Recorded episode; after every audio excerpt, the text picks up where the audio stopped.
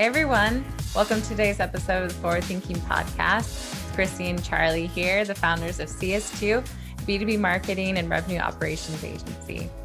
Today we're going to dive into a topic around kind of like a you know a question i think might be a hot topic but i think now um, after 2020 has maybe proved its points but is operations the key to not being left behind um, I have a lot of opinions on this. I'm actually talking about this on a webinar for the company Syncari tomorrow, along with a lot of other topics. And I found that this just struck home, I think, for what we've seen in the past year. So, um, for a lot of B2B marketing uh, teams or CMOs, this is a great learning um, episode for you to really realize how how important operations is and how it can really be your competitive advantage. So, should we dive right into it? Yeah. Yeah. So, why is it important? Yeah. Um, oh, well, I, th- I think to take a step back, um, I think if we look at last year in 2020, um, and if you look at the companies that were really able to thrive during a time where there was a lot of layoffs or people were really scratching their heads on what they do now that you couldn't do in-person events. Um, I think a lot of people don't realize how much budget was going into certain activities that were not digital and maybe people could kind of scrap things together um, and just do business as usual day in and day out but when your budget is cut or when you only are able to rely on digital um, channels I think that's when it brought up a lot of operational pain points for mm-hmm. companies. Um, and you see now, and, and it's we've been, you know, praising and saying why operations important, why it's a strategic part of the business.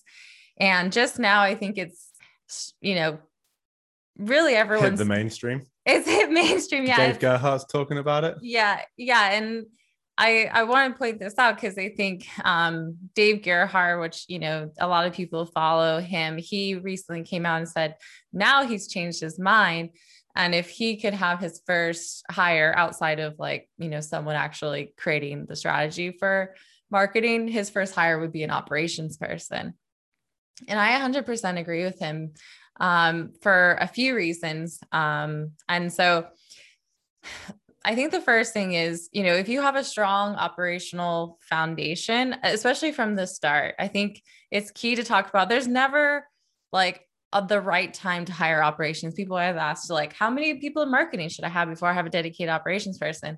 Honestly, if you're just doing marketing, you should have an operations person. Um, yeah, or at least someone on the team who's operationally minded. exactly. Make sure you're not just building um, it the wrong way and you're going to create a lot of headaches for yourself in the future. Totally. I, I, yeah, 100%. I think that there's some demand marketers or growth marketers out there who really understand operations and can use the systems and tools. And we actually have one of our clients, um, Bartek Warniecki from Schedulo on next week. And he's a great example of that. So he'll be a good one to listen mm-hmm. to. Um, but Shout out to Bartek. um, and so I think the the first thing that we saw, and I'm going to use a couple of examples of, you know, last year the things that came up, the the teams that were able to get their shit together, for lack of better words, um, were the ones who had their, you know, their operations um, set up correctly. So the the first thing or first example is if this is you know, they already knew how to scale online programs. So that was one of the ways I could be agile. Like it wasn't, oh my gosh, how are we going to be able to do all these online programs? We don't have the systems in place to do that.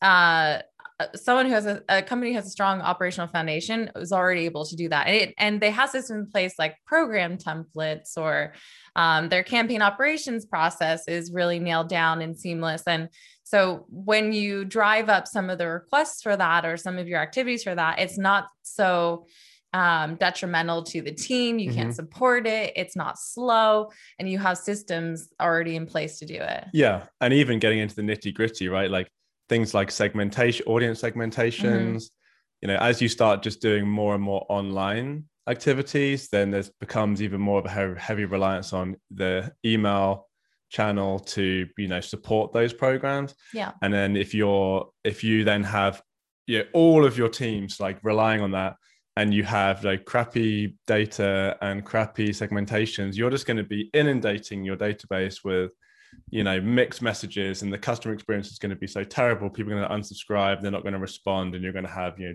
further deliverability issues and just issues down the line. So the companies that had their shit together that was able to go okay we've got that foundation mm. we're able to just layer on more and more to it without just creating a cluster you know? That they were already able to thrive still um, obviously depending on the industry and be able to really support the the team. And i think we even said we did a podcast like February of last year in 2020 um, about you know what the marketing ops team can do to help the wider team. Yeah. You know, and that's that's really like to the core of kind of what we're talking about now. Like operations is there to support the wider team, like get their job done, really drive revenue, drive engagement, create a good customer experience.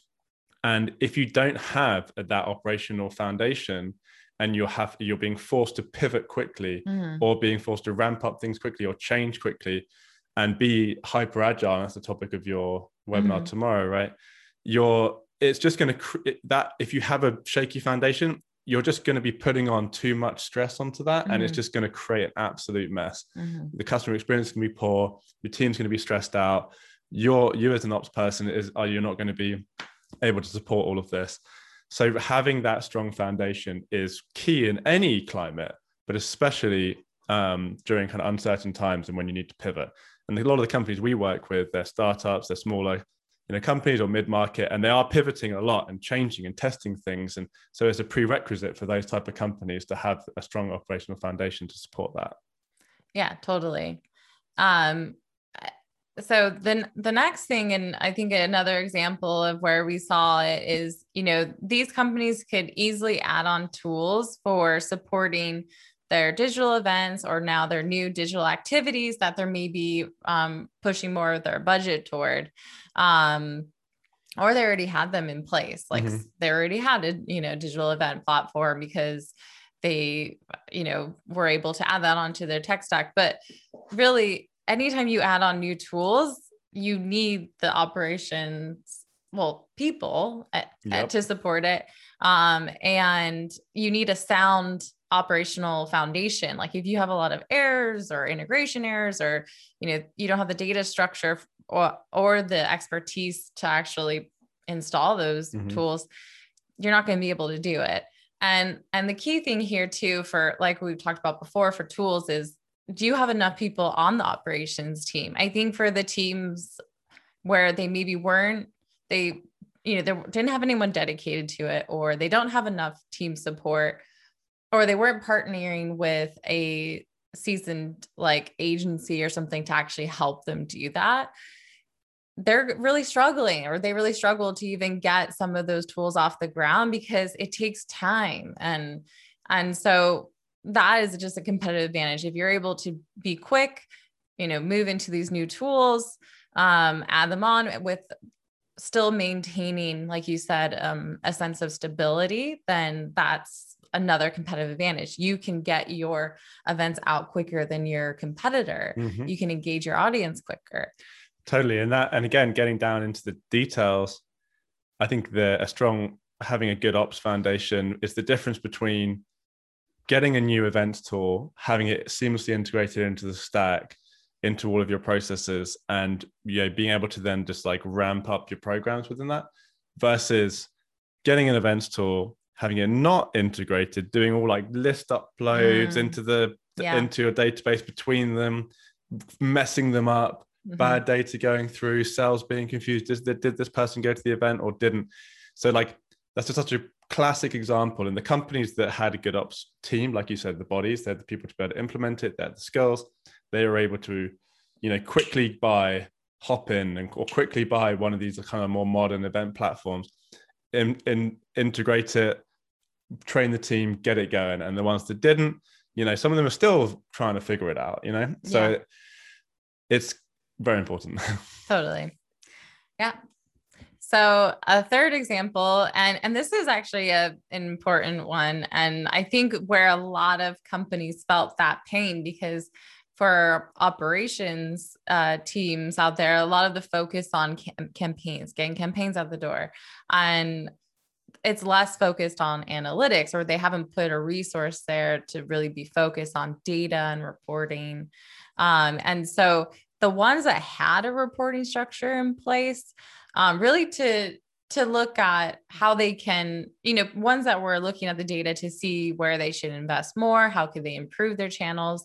These were the companies where when their budget was cut or when they needed to decide, okay, let's how should we take this, you know, 100, 200k, maybe more than that that we're dedicating to events, where should we put that money um to still mm-hmm. maintain mm-hmm. our demand the ones that had the reports help guide them on those decisions had a competitive advantage as well. Instead and of, you think they even the ones that even had the reports to be able to prove marketing. Not I know we say you shouldn't always be proving marketing, but they they're able to really say, okay, like this is how much this is the ROI on these programs.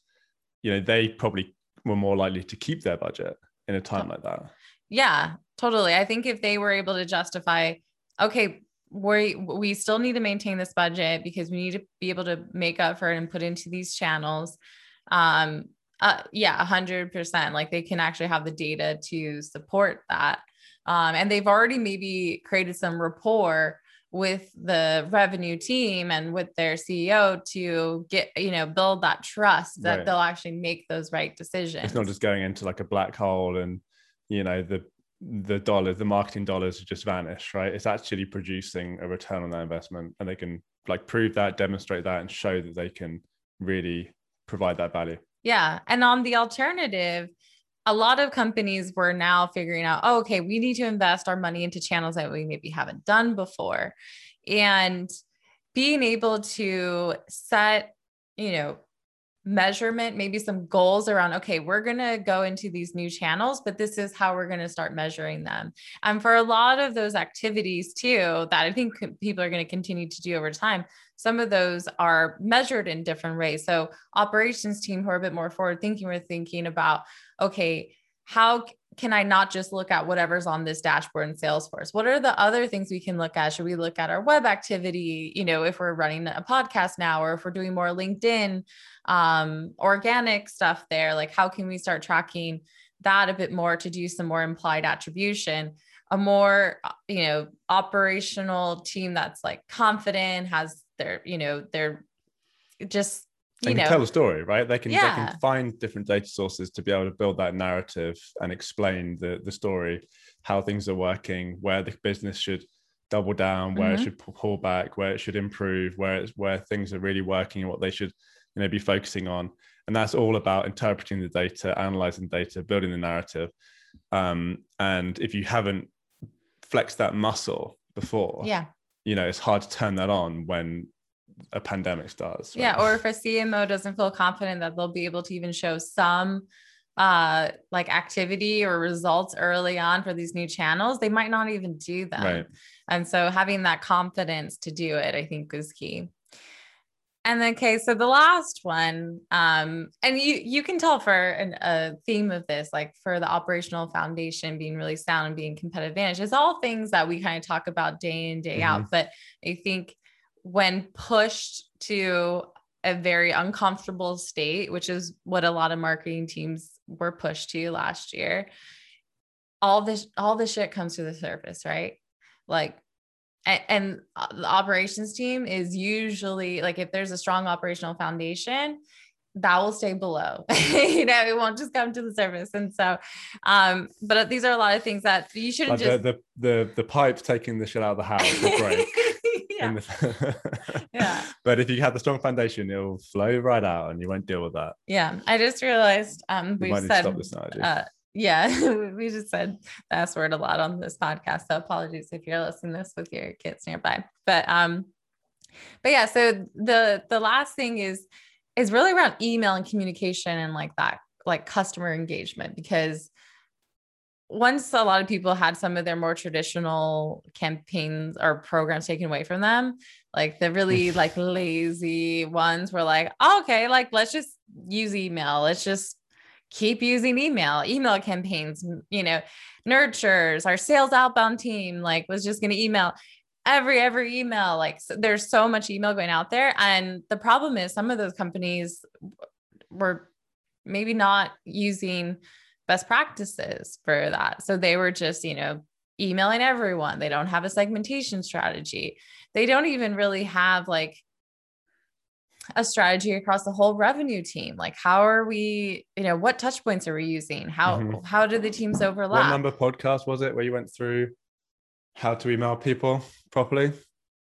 I forget the title now, but there's a few back. Yeah. But there's a lot of detail in there. Basically, everything that we talked about on that podcast, you know, some companies just threw that to the wayside and just over emailed for sure. Yeah. Look for the one that says uh, um, start effective marketing or effective email strategy. Um, it doesn't piss people off. Yeah. Right. Yeah. That one. Um, and, and so, yeah, I think that the ones who did understand how to use email, they could say, okay, email is like a channel of communication. It's not a marketing strategy on its own.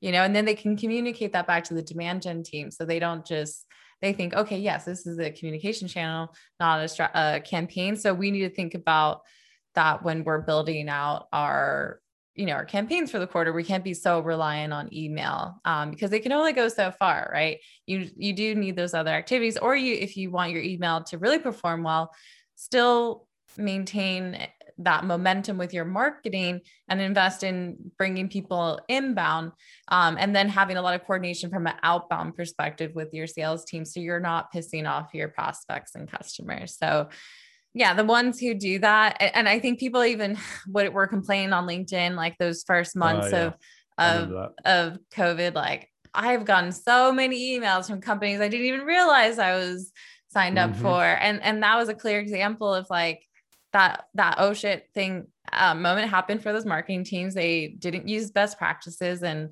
maybe they didn't have the systems in place like they normally do. And, and yeah, and one thing I feel like with operations people that separates um, kind of the ticket takers and then the strategic partners from each other is being able to kind of look at all of the marketing programs, mm-hmm. look at things like, oh, we're over emailing this audience segment. Yeah. And then give that feedback back to the team because the operations team is often kind of like the air traffic control almost, where you're seeing everything and you're able to then help the business make decisions. And that's like through data, through what kind of programs are working, not working, like the volume of programs. And you you understand your database the best, you should at least. Mm-hmm. And therefore, you should be providing that feedback back to the team and saying, look, okay, we've just been hammering, you know, CMOs in, you know, whatever industry. Like because we've got had we just somehow all of the programs from all of the teams have been focusing on that. Mm-hmm. We need to mm-hmm. like, you know, create a few more, you know, communication limits here yeah. or like really space out these programs or target other segments or whatever. And that's not only down to like the demand gen team to figure out, you know, your field marketing team, your CMO, like they're all kind of working on their plans. And sometimes, you know, a lot of this stuff is kind of worked in a silo and but you're the person who's really seeing it tactically happen mm-hmm. day to day so be that person to provide that feedback and be the strategic consultant internally for your company and again this comes back to the teams that have like invested in operations that take them seriously that see them as a strategic partner they're going to get that feedback from their operations team and it's going to make their marketing better the ones that just see them as you know someone that i just hand ticket to and they just execute and they don't mm-hmm. think like more of a robot. You know, all of these mistakes are just going to carry on because the operations team isn't empowered to um, help the business be better. Totally. Yeah. Um, I, I 100% agree with that. And I, I think, you know, to sum this up, I think, you know, it's all, all these examples just prove how important it is to have a strong operational foundation and for companies to invest in those in those teams and for the talent, either bringing them in house or also championing with outside agencies to help them. But the the other part is for operations teams, you know, fight for that. You know, these are all this is all ammo that you can bring to the table and say, "Hey, we need to invest more in our team and these are the reasons why." And this mm-hmm. can be a competitive advantage for our company.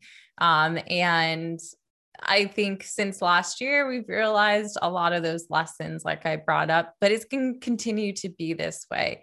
I saw Jon Miller's um, uh, from Demandbase uh, share a report yesterday from ClickZ, and it was the top thing around CMOs, like what the the new kind of role of the CMO, and a lot of that is based around technology because a lot of our ways that we're engaging with our customers and prospects is is online. And that's a big focus. And you can't support technology and this online without a strong operational foundation and team. So you're you know you have right now is the moment to fight for that if you are on a team there. So um so yeah hopefully that was useful for you guys. Um if you like this episode please share it with your colleagues and friends. And, you know, we'll see you on the next episode of Forward Thinking. Have a good one. See ya.